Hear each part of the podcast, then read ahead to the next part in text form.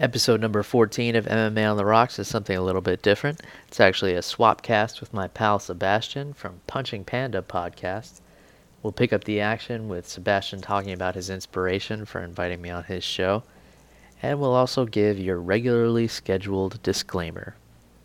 Cheers. The MMA on the Rocks podcast is intended for adult audiences and does contain some explicit content. So if you are not an adult, please make sure your parents do not know you are listening to this and do not repeat anything you hear on this show in front of them.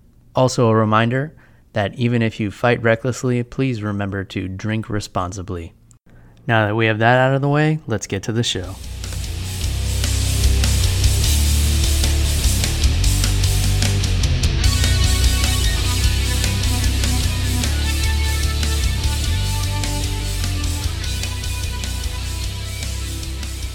Upon hearing the news, I went to the beach and I looked into the horizon. I stood on the sand, regretting some Chinese food I had earlier, and I saw the seagulls diving into the kelp bed for fish. I saw the otters just swimming around. And then I saw a pod, a pod of dolphins jumping in and out of the water. And I said to myself, I need a pod, a two person pod. And so I went to the jungles of Uganda. I went to the Himalayas. I even went to space. I went to the moon. And when my pod, when my capsule crashed into the ocean and NASA took me ashore, I realized that I was searching in all the wrong places. I needed to search the internet. And I did.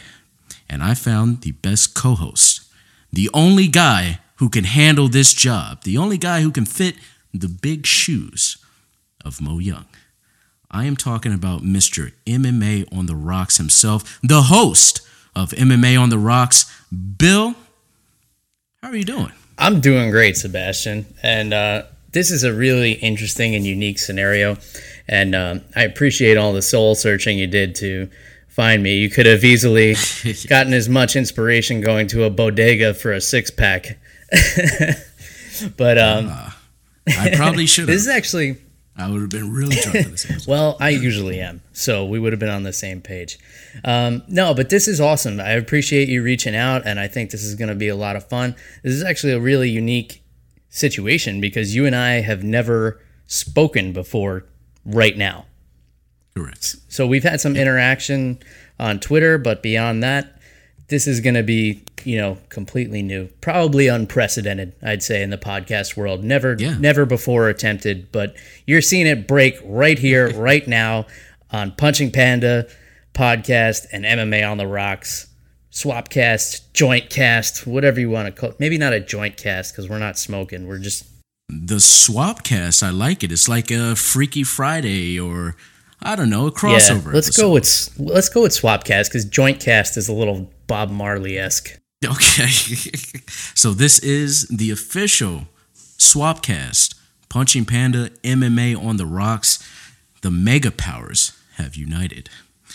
So, Bill, there's been a lot going on in MMA, obviously, recently. But before we get into that, what are you drinking? I know you always like to tell people what you're drinking and you like to ask them what they're drinking, but I want to know what you're oh, drinking. well, thank you for asking. well, it's Friday night, and nothing goes hand in hand with Friday night like a nice cold beer.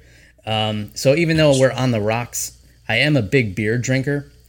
And uh, so what I'm drinking now is leftover from episode 13 of MMA on the Rocks, which I talked about my trip up to Burlington, Vermont, and I visited the Switchback Brewery.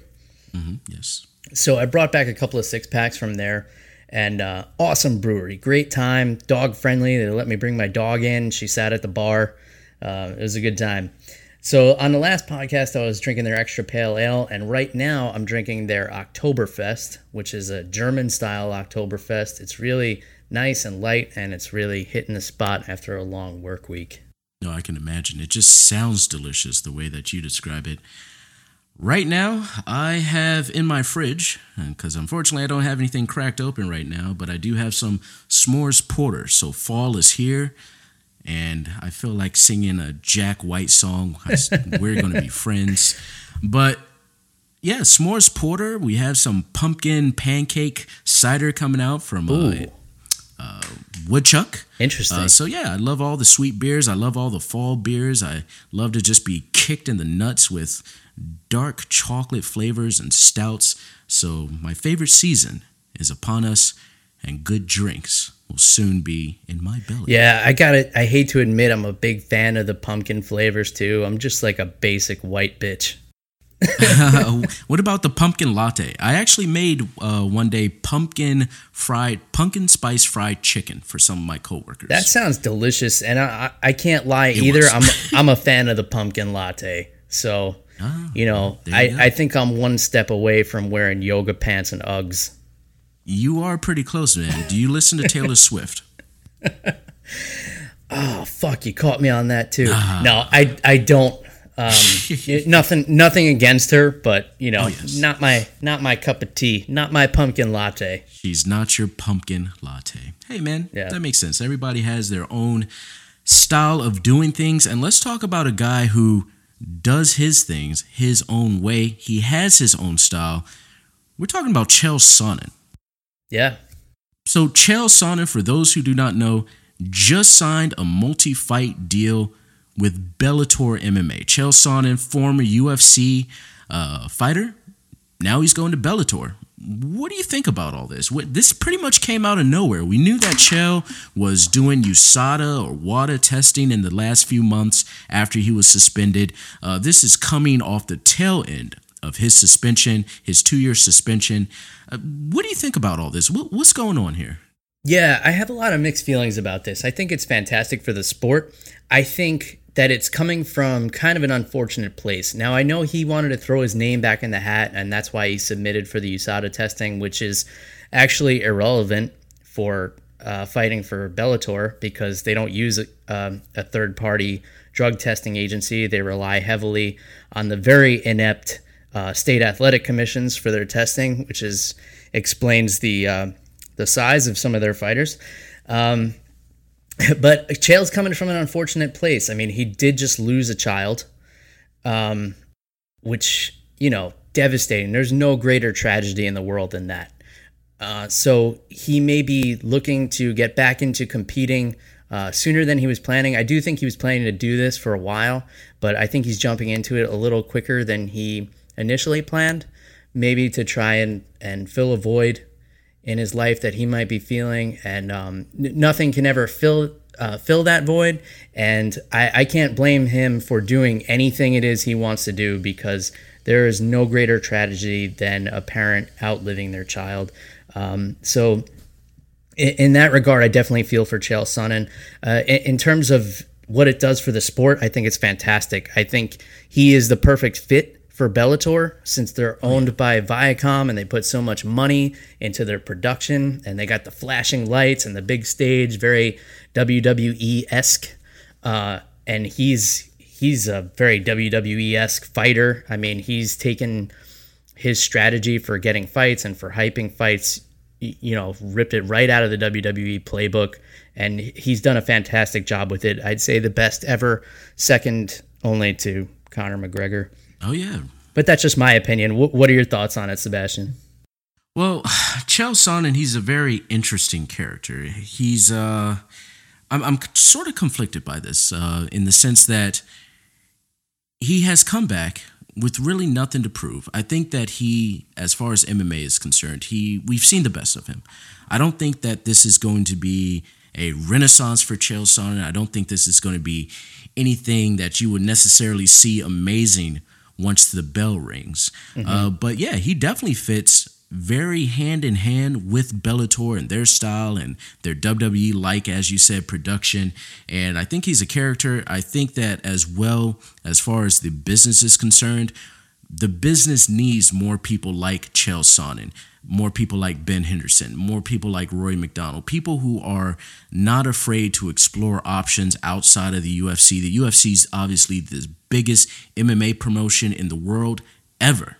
And everyone wants to get in, but sometimes when you get in, you realize that the grass isn't as green as you thought it was. And it's always refreshing to see uh, people go to Bellator or ONE FC or WSOF, whether they're cut, whether they're doing a contract renegotiation, uh, because that's the only way that the business as a whole is going to get better and be more entertaining when these fighters are dispersed. Uh, we saw that in pro wrestling in the late 90s, or excuse me, rather the mid 90s, where the WWF became a company that had so much talent that Ted Turner with WCW came in, which we're kind of seeing with Viacom now, and started taking these guys out. And so next thing you know, instead of everybody concentrated in just the WWF, as it was called at the time, you now have some of these guys in WCW, you now have some of these guys in WWF, and the battle, if you will, then becomes a bit more interesting and the narrative becomes more interesting. So Chael Sonnen 2017, Roy McDonald 2017. It's what the sport needs, it's what the business needs, it's what the fighters need. So Chael Sonnen's taking the right step. Um, you mentioned the drug testing. And it's very interesting that Chael Sonnen decided to go to Bellator because, yeah, they don't use USADA. They don't use WADA. They mm-hmm. use the state athletic commissions. And this is the same company that had the Kimbo Slice and Dada fight. Dada yeah. had two heart attacks in the cage. Kimbo Slice looked like he shouldn't have been in there. And yep. shortly thereafter, Kimbo Slice wound up passing. Mm-hmm. And so I don't want to say that it's the wild, wild west of MMA in Bellator because it isn't. But I do feel as though Bellator is purposely behind the curve for people like Kimbo Slice, for Dada, for Chael Sonnen, and for Ken Shamrock, those guys who damn sure won't pass a USADA or WADA test. I mean, some of these guys, if they pee into a cup, they'll blow up the world. Bobby Lashley. Yeah, Bobby Lashley, you know, a whole slew of guys. Uh, Lavar Johnson, when he was there before yep. he started doing his uh, bid in Sing Sing or wherever he is for punching sure. out his wife. Uh, so, yeah, I think Chael Sonnen's going to have a very interesting run a very questionable run. Hopefully, not as a controversial run as he did in the last run in the UFC because it became more about the drugs versus the actual fighting. And when you have a guy like that uh, who's constantly putting the promotion in position like Jon Jones has due to outside activity, it's a very interesting investment. Yeah. And uh, I think you made a lot of great points, Sebastian. And Chael Sonnen was actually one of the first guys who, if not the first guy, who was tested under the new drug testing policy. And I've heard him talking about it in detail, where he was training in Vegas and he had a guy show up with no identification, basically pulled him into a closet in the MGM, uh, stuck a needle in him to draw blood, uh, made him strip down naked, uh, which is not uncommon in Las Vegas for someone to pull you into a janitor's closet and demand these sort of things for you and stick needles into you. Uh, I don't know if you've ever been to Vegas, but this is a very common occurrence. But uh, for a professional athlete and someone who is training for a combat sport, this is something that's very concerning. And he didn't know what to do. And he just went along with it because he didn't know any better. And that was kind of his defense. Understandable. Now, someone who did not go along with it was Vanderlei Silva, who was tested shortly after that. They were actually supposed to fight each other, and Vanderlei didn't know what the fuck was going on. As you and I both know, his English is not the greatest, so something was lost in communication. So this guy wants to pull this uh, Brazilian maniac into a closet and strip him naked and stick needles in him. of course, Vanderlei was like, "Get the fuck out of here with that noise."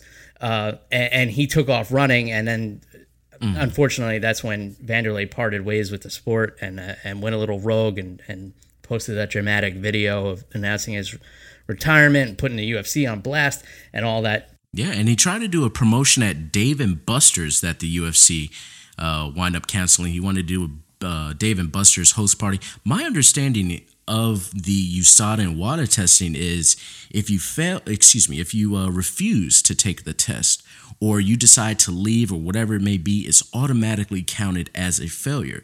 So Vanderlei Silva literally, literally running out of his gym. I mean, I, I, I don't know what to say of that. I mean, the guy's been in the business for a very long time. It wasn't his first drug test. I mean, yeah. I'm pretty sure he's familiar with the process, which is why I kind of have a little doubt as to you know, his side of the story. I feel Sure. like Vanderlei, you've had over 40 fights. You know what's going on. You know what time it is. And I think he knows what he was doing. Yeah, absolutely. I, I agree with that. And I think it should be considered a guilty plea. But one, the USADA guy has to show identification. And this is what, Oh, yes. you know, Chael said, you know, and he submitted to the test, but he, he said that he didn't show identification. He knows Vanderlei went through the same thing. Two, if it's going to be a guilty plea, fine, that's all well and good. But here's where the bureaucracy of USADA comes in.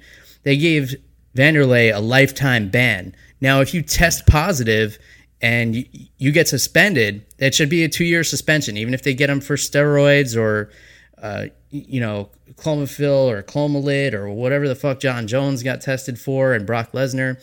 Two year suspension, lifetime ban. Like, where where are they coming up with the standards for these things and and how is this being regulated because it seems like you know we're going to do whatever we want and we're going to test you wherever we want we're not going to show any identification and fuck you pay us a lot of money and and this is how it's going to go Yeah, it kind of sounds like the Gestapo when you think about it. They just kick in the doors, come in, and start demanding stuff. It's like the uh, opening scene of uh, what's that movie called? The Hitler movie that came out?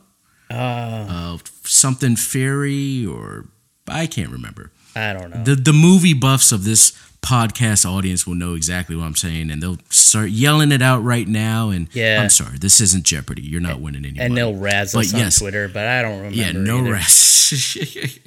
yeah But uh, yeah, I mean, Chael Sonnen, uh, like I said, him and Bellator should be really interesting. I believe Bellator is going to put the money in Chael Sonnen and pretty much tell him, hey, listen, if you want to go out there and start cutting wrestling like promos, you want to be superstar Billy Graham, go ahead and do it. You want to come out there with an elaborate entrance and fireworks and all this other stuff, go ahead and do it. So Yeah. I'm really excited for 2017 for Bellator. They've always kept it interesting. That's one thing about Scott Coker. He always keeps it interesting. Yeah, absolutely. I mean, Scott Coker's a professional. He knows how to build a brand. That's what he does. He's been doing it forever. You, you know, he did it with kickboxing. He did it with Strikeforce, and you know, he's he's good at setting up empires. And I agree with you. I think Chael is going to be great for the sport. He's going to be a great fit for Bellator. I don't uh, agree so much that that's the case for Rory McDonald. I don't think he's the greatest fit for Bellator. I mean, especially with the the big deal they made about him coming over, you know, coming off of two losses and his face, the structure of his face is questionable and he's not going to fight until summer of 2017 and it's not like he's the greatest at hyping fights because he's got the personality of like um you know, a wet mop. I was going to use something a little bit more grotesque. I think, I think uh, the analogies in my head of, of forcing a guy into a closet and making him strip down are are kind of clouding my judgment a little bit. So I was going to say he has the personality of a limp dick, but in the off chance that he ever hears this, I don't want Rory McDonald coming to look for me because he does have a lot of serial killer type tendencies. But um, I don't feel like he fits the mold for Bellator, and I don't feel like he fits into you know what they're trying to do. Uh, until you know he's able to get into the cage and put on an exciting fight, which he undoubtedly will do. It's funny that you mentioned that because um, that's, you know, it's funny because that's one aspect I never really thought of. I always thought about the people who don't fit into Bellator as far as talent is concerned. I feel as Sure. though they're washed up. People like Lavar Johnson, Matt Mitrione, Cheick Kongo. I feel like these guys are just trying to collect a check after the UFC doesn't want them. And there's really no bites at a high end from WSOF, 1FC, et cetera, et cetera, if there's any bites at all. Uh, so I feel like for those guys, it's just Bellator just wants someone with name value, regardless of whether they're a draw or not. Just someone with name value to fill their cards. But when I actually start thinking of a cultural fit, Roy McDonald uh, and the Bellator business model and business plan, that's in sync. Uh, when you start thinking about walking that fine line and being a good company man, that's all fine. But yeah, when we start talking about the entertainment aspect and what Bellator has been doing and what Strikeforce has been doing, because again, it's under Scott Coker, and if you look at it, it's pretty much the same thing. It's pretty much the same formula. It was a success, a successful formula, but yeah, Roy is a very serious fighter. He's the Lance Storm of that division. mm-hmm. and it will be really interesting to see if Roy uh, actually puts on some exciting fights, which I think he can because Bellator will purposely set up squash matches for him, give him some tomato cans, give him some jobbers, so Roy can really showcase himself and hopefully build to a fight against another exciting fighter like someone like Michael Page. Yeah, definitely. I, I, I agree with you, and they have plenty of those tomato cans uh, stacked up and ready to go. And uh, I do feel like that uh, Roy McDonald is a draw, but only to the hardcore fans. Um, to the casual fan, nobody knows who the fuck he is. I mean, here's a guy who fought for the welterweight title and he's fought in main events and and this and that. You ask the casual fan who knows Ronda Rousey, Conor McGregor, you know, it can rattle off 10 other names maybe. Rory MacDonald is not even in the top 100 in that list of names. So Rory is a guy who's going to be a draw to bring some of the hardcore fans over to Bellator and see like okay they're actually putting on legit fights here. It's not just a circus with fucking ken shamrock and royce gracie getting in there at 65 years old like fighting for their social security check. Um, yeah. So yeah I, rory's a draw in that way but as far as fitting into what bellator is trying to do i don't really see it but I, i'm excited for some of those matchups down the line as well but he's not even eligible to fight until at least the summer of 2017 for medical reasons. Um, well, yeah, I mean, that's what Roy McDonald's doing. Uh, hopefully he fits. Let's talk about a guy who people say doesn't fit the UFC, shouldn't be in the UFC. Some people believe he shouldn't even be in MMA. And we're talking about the cult of personality himself, CM Punk. So we already know CM Punk tapped out by a brown belt in the first round at UFC 203. That's yep. been covered. Sure. What a lot of people don't know, and what just came out recently, is how much he got paid. The disclosed amount from the commission $500,000. Now, this isn't counting pay per view buys. This isn't cutting, counting the cut of the gate. This isn't counting any merchandise deal he may have had. This isn't counting anything else other than the announced pay from the UFC $500,000. What do you think about this whole CM Punk thing in the UFC after the loss? Do you think that it should continue? Do you think it should stop? Do you think CM Punk needs to go to Bellator or hit the regionals? What's your thoughts on everything, Bill, as it relates to CM Punk and this payout? Yeah, so there's two sides of my brain that that kind of analyze this situation. Uh, the MMA purist side of my brain says this guy doesn't deserve to clean up the octagon, like clean the blood off of it, which most of it was his after the event was over. Uh, the business minded side of my brain says definitely bring this guy back uh, for another fight. Obviously, they tried to give him a chance. They put him against a virtually unknown fighter who only had two professional wins, one of them in the UFC. So it's not like they gave him to a known killer. Now, Mickey Gall may be a killer. He may not be. We haven't seen enough to know. In fact, the guy he beat, Mike Jackson, in his UFC debut, that guy had no business being in the UFC either because he was 0 1 as an amateur and all of a sudden he's in the UFC to set up Mickey Gall to call up call out CM Punk. Um, but from a business perspective, you have to keep this guy at least for one more fight, in my opinion. He did sign a three fight contract, so you can make him fight again. He is willing to fight again. Uh, my recommendation, if I were running the UFC, especially if I were in charge of the Fight Pass platform that they're trying to build, stick him on the prelims of an of some pay per view in the near future, not the very near future, maybe like January February timeframe, and use his name to build up your Fight Pass platform. If he gets his ass kicked again, like who cares? And if he does well, then you've got a real money making draw who you can put back into a main card or at least like a Fox prelim, something like that. So uh, I'm torn. I don't care what they do with him either way. If they cut him, you no skin off my nuts. But if they keep him around from a business perspective, that's what I would do with him personally.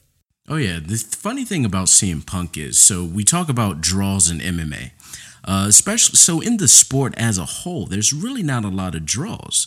in basketball and football, you can point to teams or certain athletes and you can say, hey, these people are draws. When you think of MMA as a whole, so UFC, Bellator, ONE FC, just everything, there's not really a lot of people that you can point to and say, this person brings them in.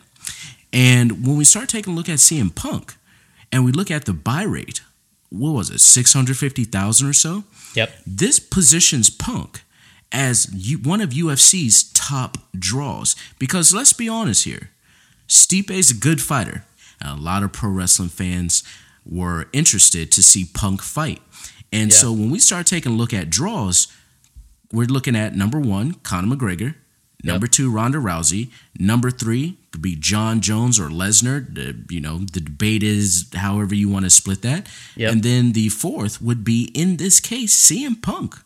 So I think that what you mentioned about Fight Pass, because some people think CM Punk should get cut. I think CM Punk did a better job than James Toney. He did a better job than Jose Canseco. Sure. He's done a better job than a lot of these other guys who just come in. Uh, he actually trained. People forget he this guy's been training for like two years. Yeah, he actually came back from a shoulder surgery and everything. Yeah, I mean, but what's two years of training compared to a professional who has set their mind out to do this? I mean, Brock Lesnar was definitely the exception, not the rule, especially since he had a competitive background, NCAA champion, everything like that. Um, so two years of training. I mean, the guy is probably by now a blue belt in jiu-jitsu at best, which is still pretty much beginner level. Uh, really, no no business being in the UFC, but you know, I understand it from from a business perspective for sure because he is bringing in, and I actually shudder to think how many pay per view buys this would do without him on that card, considering it was the fucking heavyweight championship of the world to determine the best heavyweight fighter on the planet. It would not have done very well pay per view buys without CM Punk on that card, unfortunately. Correct. Yeah, I think it would have done about 350,000 buys. Uh, I really do like your idea of, because again, we think about, okay, well, what's next? What's part two. Obviously, you can't put CM Punk in the main event. You can't put him in the co main event. He's been exposed. People know his skill level. It's one of these things where you know that you're really just buying the name, buying the personality. You're not buying the skills because they're not there.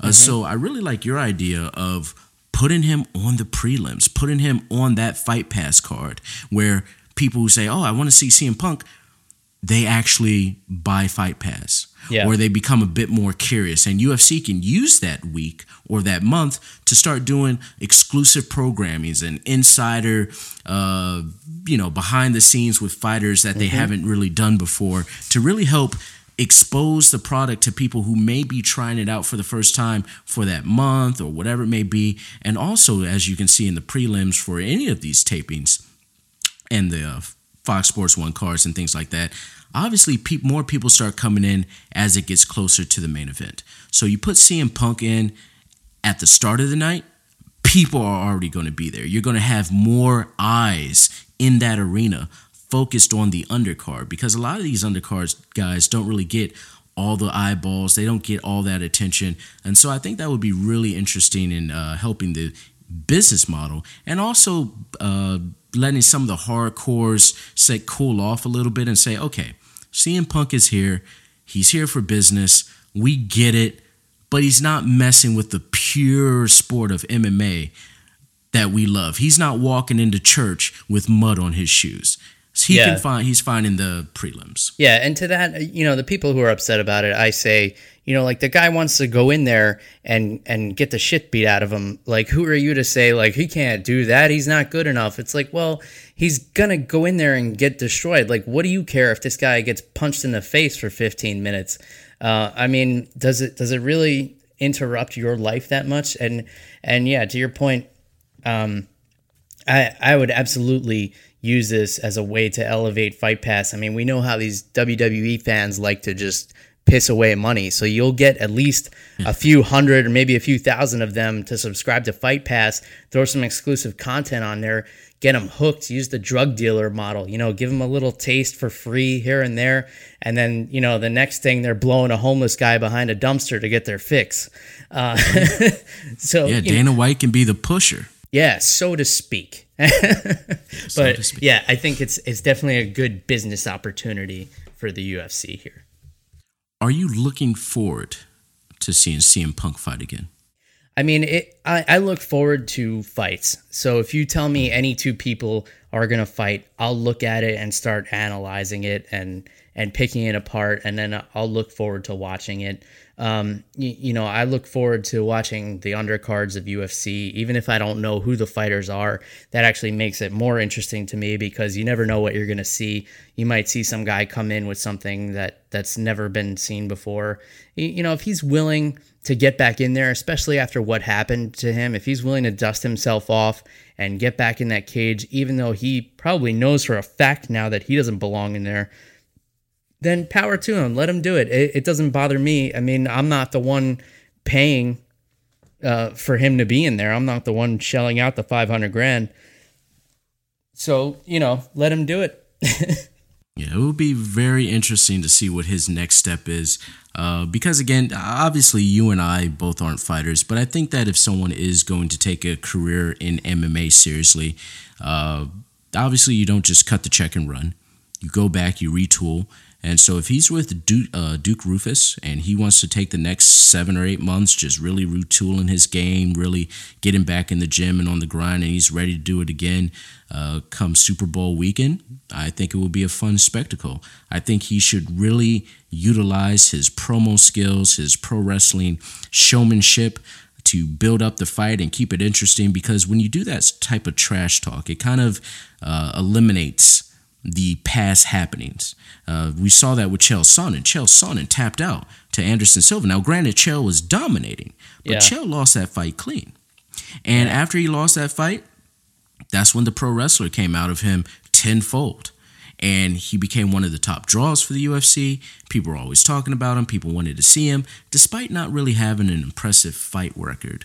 Uh, so, again, this is one of those interesting things where I always hear people say, and sometimes I joke about it myself. I say, wow, MMA, more specifically the UFC, is doing pro wrestling better than pro wrestling.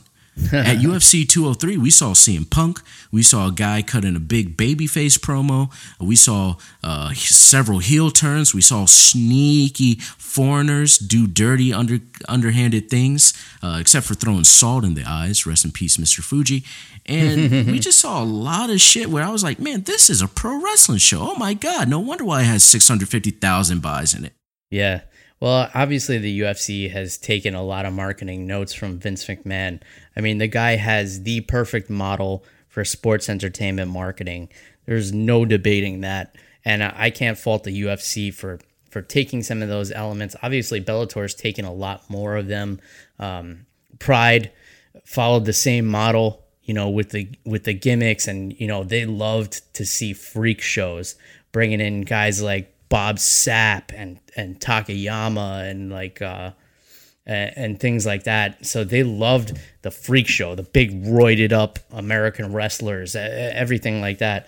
Um so yeah you can't blame the UFC for for taking pages out of the WWE's marketing playbook for sure. Now it's funny because they are taking pages, but they won't take the whole book.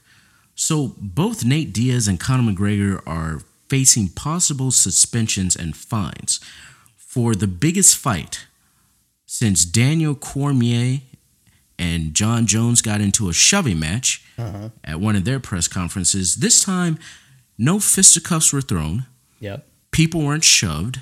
Mm-hmm. It was pretty much a water gun fight without the water guns. It was just water bottles. This was at the 202 press conference. They were throwing water bottles at each other.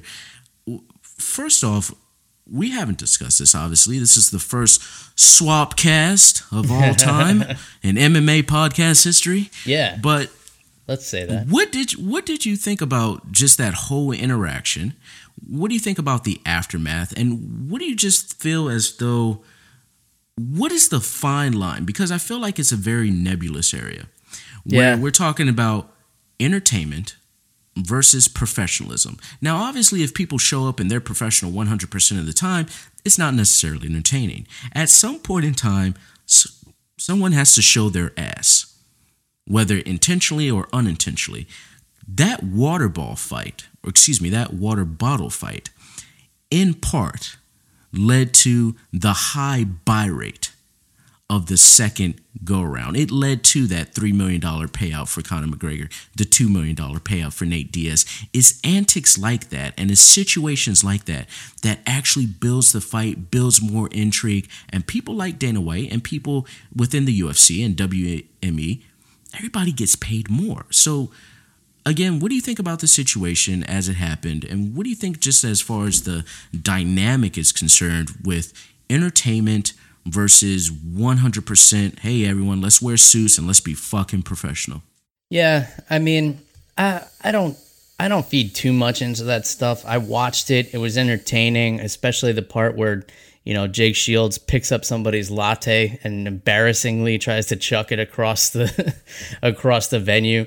Um, i do believe that it it was all staged and that they were told to do something like this because it seemed like it, was just too perfect. Nate Diaz walks out and then he's given the finger. You know, it, it's so dramatic. And then he's chucking water bottles. And then, you know, it's not like they were trying to get at each other and like, because if they were really that pissed off at each other, they would have been just trying to fight on the stage and somebody would have to break it up. They would be getting in each other's faces. They wouldn't be chucking, you know, half full water bottles across the room. So I, I do believe it was staged.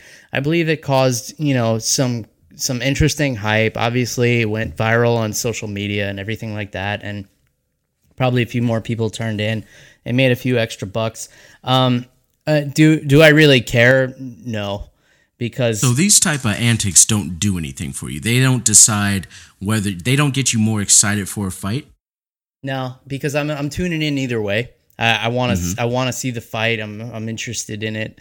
Uh, do do i watch the press conferences and stuff like that? And and is it exciting when i see crazy shit? Yes but i don't really have an opinion as to whether or not that's the way it should be. I don't think these guys need to be coming in dressed in suits and everything. Like if that's who they are and and they're being genuine, like I, I really believe that someone like George St. Pierre holds himself to that standard and that's why he shows up in a suit and that's great. But if someone like if, if someone like Jon Jones wants to be like, I'm a fucking thug, I do drugs, I party, I bang bitches, I'm showing up in ripped jeans and a t-shirt to the press conference, then I don't care about that either. Uh, all I care about is what the guys do once the cage door closes and and they start fighting. That's really what I care about at the end of the day. As cliche as it sounds. No, I mean it makes sense because you know one of the things about storytelling because that that's what these guys are doing. They're whether they are purposely doing it, whether they are indirectly doing it, just in the consciousness of the world. We all tell stories at various levels of epicness, if you will. So we're talking about Lord of the Rings type of stories, all the way to hey, I'm just going to, to the store to get a s'mores porter. Everyone has different type of stories to tell. The latter is a better that, story, in my opinion. Oh yeah, the latter is a better story and a more tastier, satisfactory ending. Absolutely. But and and that's what I'm saying. The at the end of the day, regardless of the story that's being told, it's all about the end result. So if you have all these antics and it leads up to a BS fight, that ending, that climax uh, takes away all the work that was done. Imagine watching Star Wars Episode Four, and the end fight with Darth Vader is just Obi Wan showing up saying, "Hey, can we just square this out?" Or yeah, you know, it's no big deal. Eh, okay, let's go grab a sandwich. Wait, what the hell? What did you invest all that time for? Uh, so one thing about the about the antics, for lack of a better word, uh, I think is part of a much needed narrative in combative sports, in that sometimes people uh, become too sportsmanlike, where the rivalry and the heatedness and the grudge match feels more manufactured and thus more manufactured, less authentic if you and I, let's just take you and I for an example. Obviously, where you have your own podcast, I have my podcast, MMA on the Rocks, Punching Panda, everything coexists. But let's just say that we had an MMA podcast overlord who wanted us to really go at each other. Well, obviously, you and I have a you know good relationship so you know you want your podcast to be the best i want my podcast to be the best there's no issue there there's no real conflict but there may be that MMA promoter or whoever it may be, the podcast overlord, who wants to say, oh, this is the grudge match of the century. These two are finally going to get in the same room and wonder what's going to happen. And so that's why I think that things like this happening, whether they are planned or unplanned, uh, definitely keeps the narrative of a grudge match or heated rivalry. It definitely keeps it in the forefront of the people's mind, of the buying mm-hmm. public's mind, and it also gives it a bit more authenticity. Now, yeah. again, whether that is real or not, or manufactured, to the public perception, because this isn't pro wrestling, this is all real. Yeah. So I, I think that it's very uh, interesting as far as the again it's really hard to say you know I, I, want the guys like you said I want the guys to be them. I want them to be themselves. If you show up in jeans show up in jeans. Don't run a gimmick. Just be yourself and just let yeah. it happen.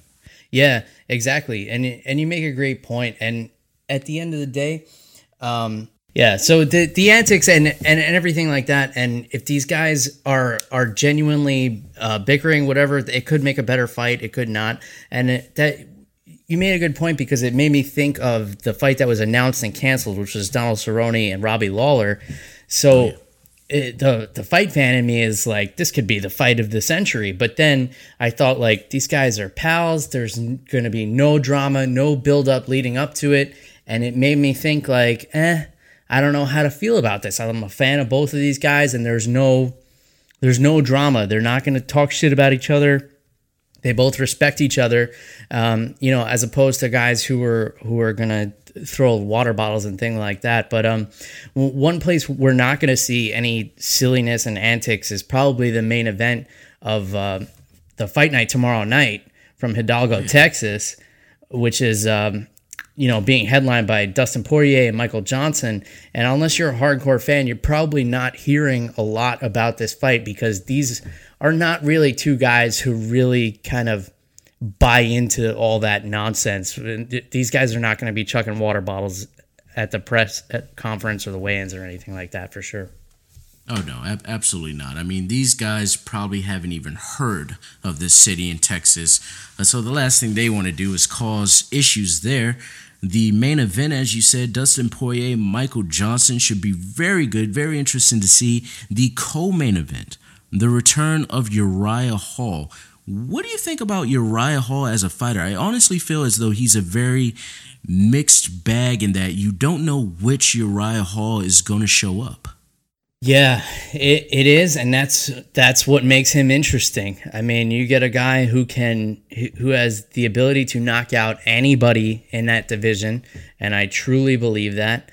And then, uh, I mean, his last fight, he lost a decision to Robert Whitaker, but he did have a really quick turnaround because he fought Gegard Mousasi in Japan in September and then turned around and fought Whitaker in November. And I, I, respect him for turning around so quickly, but probably not the smartest idea for his career. Um.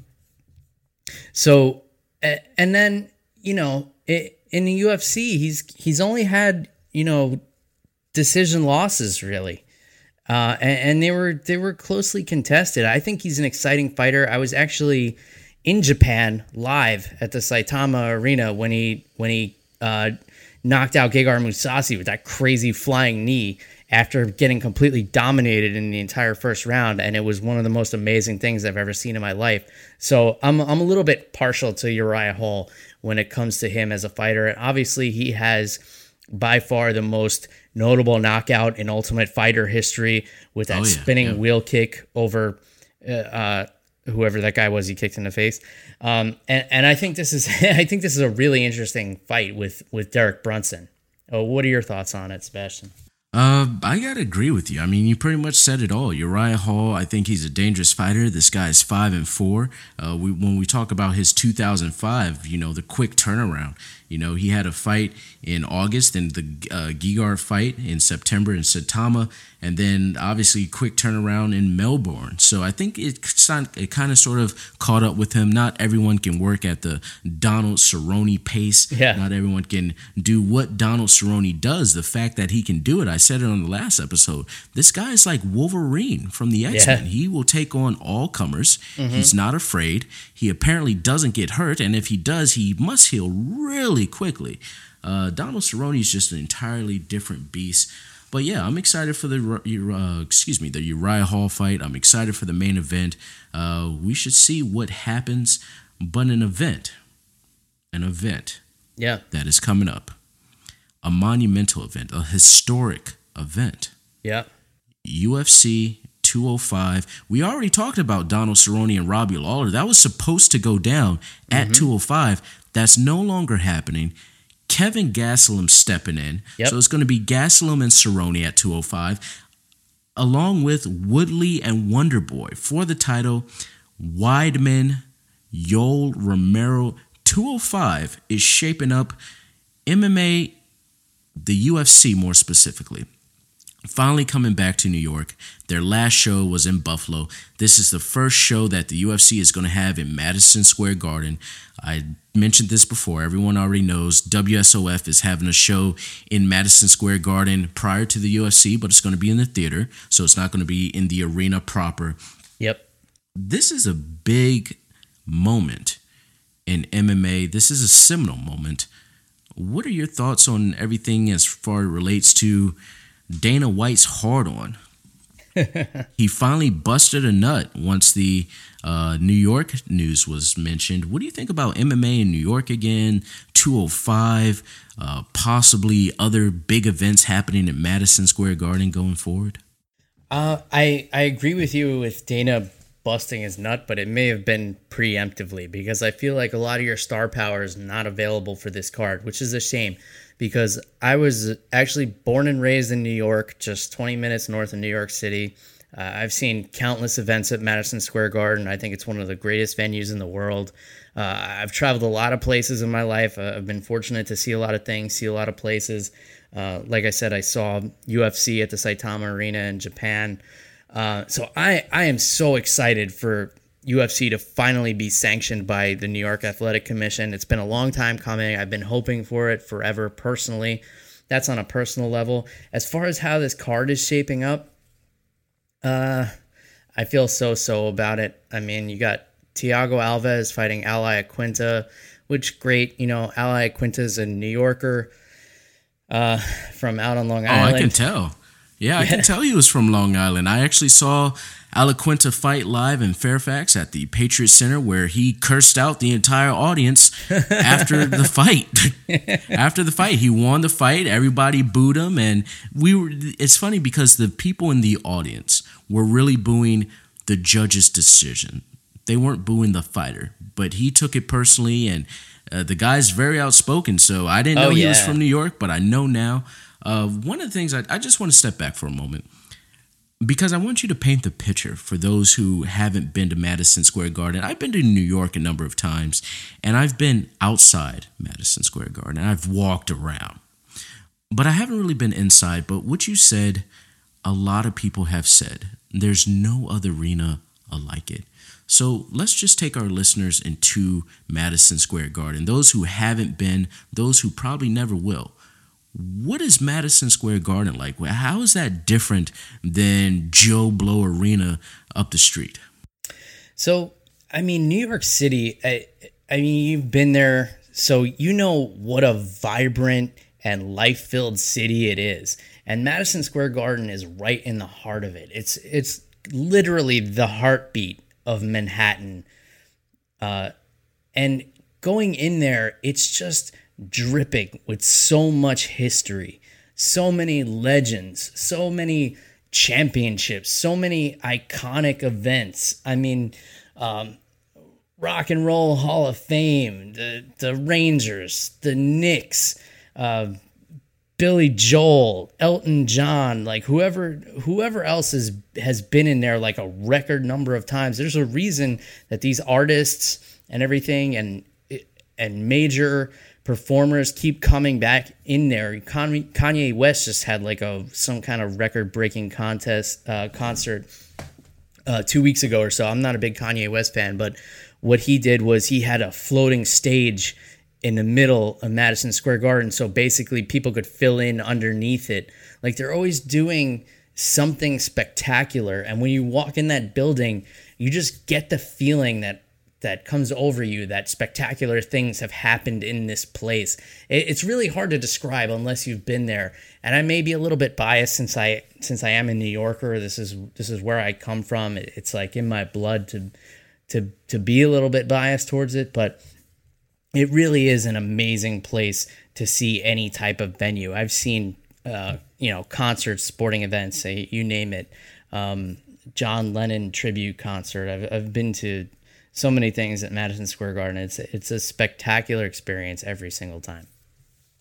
Well, I hope our listeners get to experience. I hope I get to experience sometimes, uh, sometime in the future. I feel like the UFC because, again, to just step back to pro wrestling. So WWE pretty much has Madison Square Garden on lock, and they've yeah. had it since the '80s. Vince McMahon has a deal with them to pretty much be the only pro wrestling show at Madison Square Garden. And I believe that they have some type of deal where, in order for them to maintain that, WWE has to perform at Madison Square Garden at least once a year. Mm-hmm. Or once every two years, or whatever it may be. Sure. So they have some type of agreement. I'm very curious if the UFC will do that because let's be honest here. Now that MMA is legal in America, or excuse me, everywhere in America, New York being the last state, uh, Bellator has enough money with Viacom behind them to run a show at MSG if they really wanted to. Yeah, I think that's something that'll be worked out later. I don't think there's anything like that that's set in stone right now. I think the Garden as a venue will wait to see what the gate does. I'm sure it's going to be an incredible gate for the UFC, but considering how many iconic events they've had at Madison Square Garden from from boxing to WWE, I've actually been to a SummerSlam or two at Madison Square Garden. Uh, I'm sure they're used to, you know, collecting such an insane gate. I don't know how UFC is going to compare. I mean, obviously, we know that their gates and their pay per view buys are are nowhere near uh, WWE and, and and professional boxing levels yet. Uh, I, I do think it will be at one time. I feel the same way. I mean, anytime a card has Kevin Gastelum announced as one of the first fights, I know it's going to be a tough sell. That is the worst person, in my opinion, to start naming as the guy you want people to get into the gate. Uh, this is how UFC 200 started. So that's why I want to kind of give the UFC the benefit of the doubt because I know one of the Fertitta brothers, I believe it was uh, Lorenzo, and obviously they're not part of the UFC anymore. But they said when they run their show at Madison Square Garden, it's going to be bigger than UFC 100. It's going to be a UFC 100 like card. Mm-hmm. UFC 200 started off with some very questionable fight announcements where I said to myself and I said to others, and Mo and I spoke about it, where I said, wow, I cannot believe that this is UFC 200 and Kevin Gastelum versus Johny Hendricks is one of the fights that these people want to throw together. It's like I couldn't yeah. believe it, and then and slowly the cards started coming out, and it got better and better and bigger and bigger, and some some of the fights were taken away, some of the things were rearranged, but overall it was a fairly decent card that didn't match the hype. I feel as though 205 will not have the name value, but it will have the work rate. Right now, aside from the Kevin Gastelum fight, the other two fights interest me. The other two fights I feel will be really entertaining. And Donald Cerrone, again, he's working with a broomstick, but I think he's going to force him to pull out some magic. So, just the three fights again. Is this, oh my God, I can't believe Wonder Boy and Woodley's happening? I need to cancel everything? Absolutely yeah. not. Uh, but is this a historic event that I want to see? Yeah, and this is definitely going to be a fight, or excuse me, rather a card with good fights from start to finish. Yeah, I, I definitely hope so, Sebastian. I, I really, really hope that they, they add some star power to this. I mean, their big name stars are probably tapped out. You're not going to see Conor on this fight. Ronda Rousey's not ready for a comeback. Um, you're not going to see a heavyweight championship fight because Stipe Miocic has said he wants to take some time off. It looks like Fabricio Werdum and Cain Velasquez are already slated for UFC 207. That seems all but a done deal. Uh, Weidman and Yoel Romero is great. I'm a little disappointed because I really wanted to see Weidman Rockhold too. Um, and Rashad Evans and Tim Kennedy, this this fight really does nothing for me. It does nothing for the middleweight division, in my opinion. Um, it's not like you can you can boost either of these guys up in the rankings if they win. Um, Thiago Alves making his lightweight debut really doesn't do much for me. I don't even know how that guy's gonna make weight. He struggled to make welterweight while he was competitive, and now he's gonna. I mean, the guy used to cut 30 pounds to make 170. I don't know how he's gonna make 155 and, and cut that extra 15 pounds. If he's still the same size, he's cutting 45 pounds, or does he lose some weight and then he's not gonna look the same? And um, you know, w- one fight that I am kind of interested in that has been uh, casually announced is uh, Katlyn Chookagian and Liz Carmouche.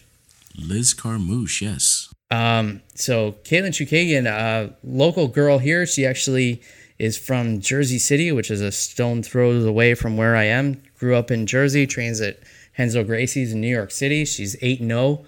Uh, tough girl, wrestling background.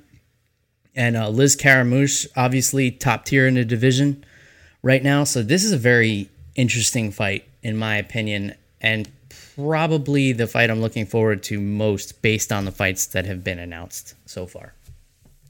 It should be very interesting because, again, it's one of those fights. Uh, she's pretty young. She's 27 years old. Uh, as you said, she's training out of the Gracie Gym, the Renzo Gracie Gym. And this could be one of those fights, again, on a historic card. The bantamweight division uh, always has these type of star-making moments, as we saw with Holly Holm, and then after that, the dethroning of Holly Holm with Miesha Tate, and then Amanda Nunes coming in. So there's always movement in the right direction. Uh, even with Holly Holm's last fight, you know, if people didn't know her opponent, they know her now. And in the UFC, so far undefeated, so one and zero against Lauren Murphy. Uh, so yeah, Katlyn coming in, she can make a big statement. And whenever statements are made or you know magic can potentially happen, uh, it's always fun to see. So I hope to see the beginning of a rising star. Unfortunately, if this is the case, it will be against Liz Carmouche, who I feel her stock is going down. I feel as though her Yeah. skill level is has peaked. It is what it is. It's where it's at is where it's at, and I don't think it's going to go any further. Uh, so this is the time for Katlyn to submit herself, or excuse me, rather, uh, cement herself as a top tier performer and begin moving up in the ranks and changing the conversations that we're having and the uncertainty that we're having uh, when it comes to the upper echelon of that division, and just add a new dynamic, keep the blood fresh and everything moving forward. Yeah. So Sebastian, I know that you're you you follow women's MMA obviously. I know I know you're into Invicta and everything like this. So here's a question for you. If the UFC was now I know they've unofficially added a 145 pound division.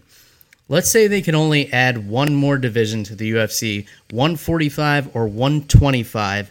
Which one would you want to see more and why? Well, if we're going to uh, take a look at that, then we have to really say to ourselves, what division has more depth? And not only more depth, but more dynamic fighters. Uh, and not only more dynamic fighters, so we're not just talking about the skill level, but we're talking about the overall fluidity of the division. One of the things about light heavyweight that has become uninteresting is that none of the fights really matter outside of the top five.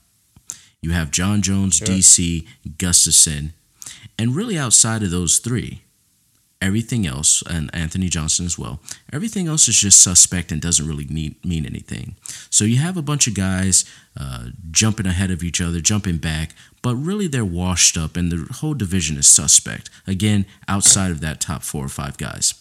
Uh, so if I were to build a division and I had to choose between 145 and 115, I would go with 125 because I feel like we can create more stories, we can create more stars, we can do something interesting. With 145, we saw 145 in Bellator. It's non existent. Marloes Coenen had what, two or three matches so far?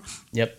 we saw uh, what happened in Strikeforce with Cyborg running through everyone. If UFC had a 145 division. It will be the Cyborg show. It will be very interesting as far as fast knockouts and squash matches are concerned.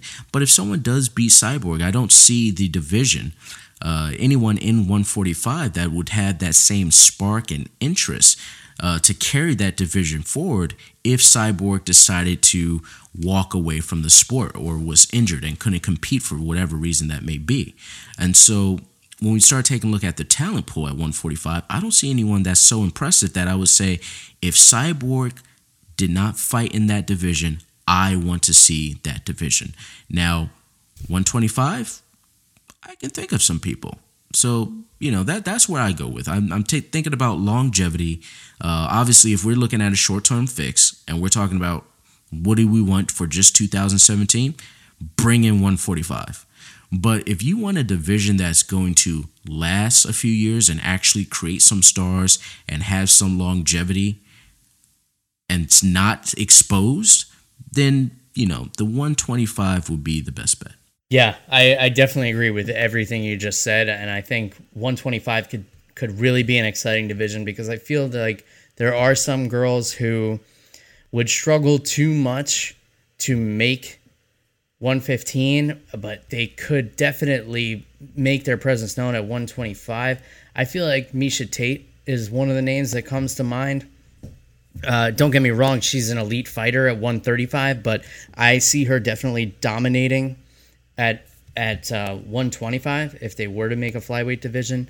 Uh, Jessica Andrade, obviously, who is uh, you know just recently dropped down to 115. I feel like that's a big cut for her, and I feel like she would be more comfortable at 125. Uh, so the 125 division is something I would really look forward to see uh, being added to the UFC roster in the very near future.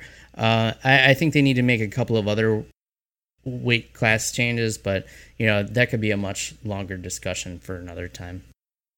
Oh yeah, and plus just so much talent from Invicta because UFC obviously has a partner uh, relationship with Invicta.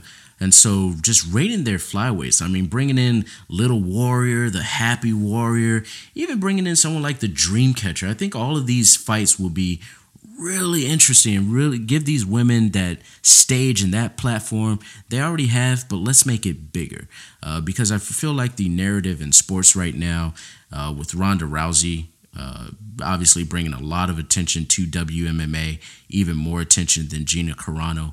I feel now is the time to strike while her name is still in the mix because let's be honest, it's not going to be for a very long time.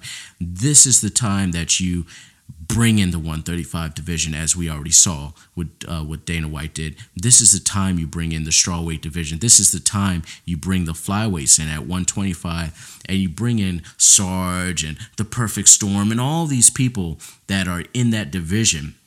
Uh, within Invicta, you bring them onto a bigger stage so you can keep the narrative of WMMA going and keep the excitement going. So yeah, I would love to see a 125 division in the UFC. For sure. So I feel like right now we've said it all. We've mm-hmm. resolved all the problems in the world. We've discussed everything MMA. This was a successful navigation, a voyage. The ship is in the pier. Yeah. The anchor has settled. Bill, thank you. Yeah, cheers, Sebastian. I mean, thanks again for, for reaching out, and uh, you know, I, I, appreciate you having me on the the Punching Panda, which uh, I would love to hear the story of how that came together. Maybe we'll save that oh, yeah. for for another episode. Um, yeah, we can do that. Yeah, it was it was awesome collaborating on this.